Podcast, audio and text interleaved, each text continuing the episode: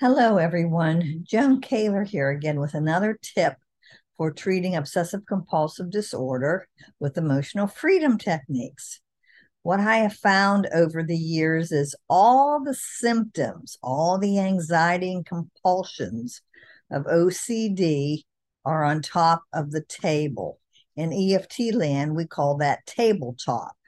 So the symptoms are on top of the table. So we treat the symptoms with behavior therapy, exposure and response prevention, and emotional freedom te- techniques. After we treat the symptoms, the next question to ask is what are the legs holding up the table? There are events that led to the symptoms in the first place.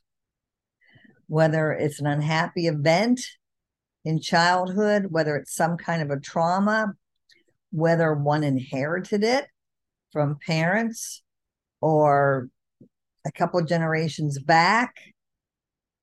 But there is a reason that this started in the first place. And what I like to do is to find out what the reasons are. What is the root cause of the OCD symptoms?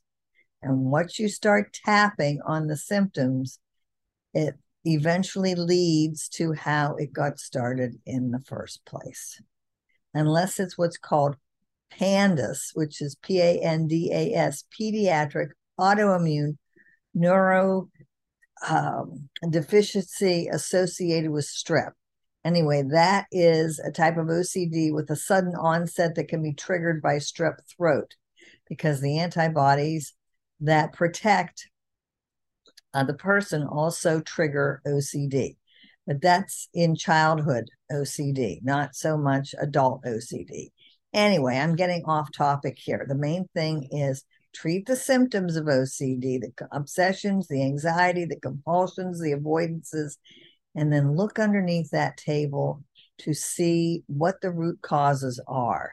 What are the legs holding up the table?